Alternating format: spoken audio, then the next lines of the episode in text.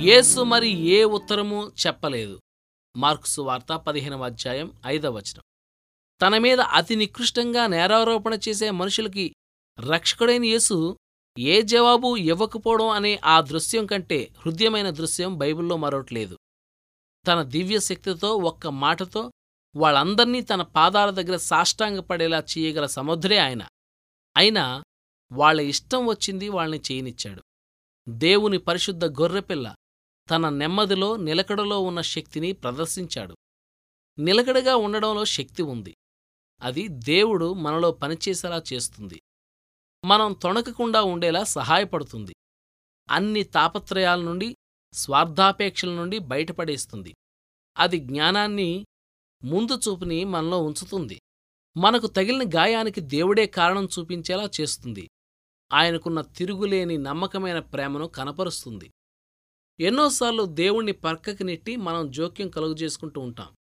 మనల్ని మనమే సంరక్షించుకో చూస్తాం దేవా ఈ మౌన బలాన్ని మాకనుగ్రహించు.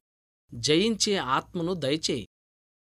యేసు ఒంటరిగా నిలిచిన రోజు మనుషులు పాషాణ హృదయులైన రోజు దురిత విమోచన జరిగిన రోజు ఆ రోజు యేసు మౌనంగా ఉన్న రోజు.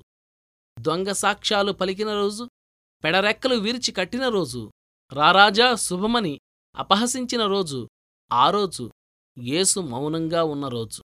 ఆయనపై ఉమిసిన రోజు ఎరుషులేమంతా ఈడ్చుకు వెళ్ళిన రోజు అవమానములే చేసిన రోజు ఆ రోజు యేసు మౌనంగా ఉన్న రోజు.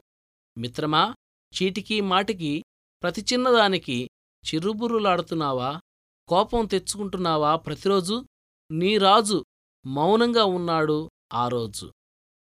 మిన్నసొటా బిషప్ అయిన విపిల్ గార్ని రెడ్ ఇండియన్ల అపోస్తుడని పిలుస్తారు. ఆయన ఈ మాటలు చెప్పాడు. నా అభిప్రాయాలను వ్యతిరేకించే వాళ్ళలో సైతం దేవుణ్ణి చూడగలగడానికి నాకు ముప్పై సంవత్సరాలు పట్టింది.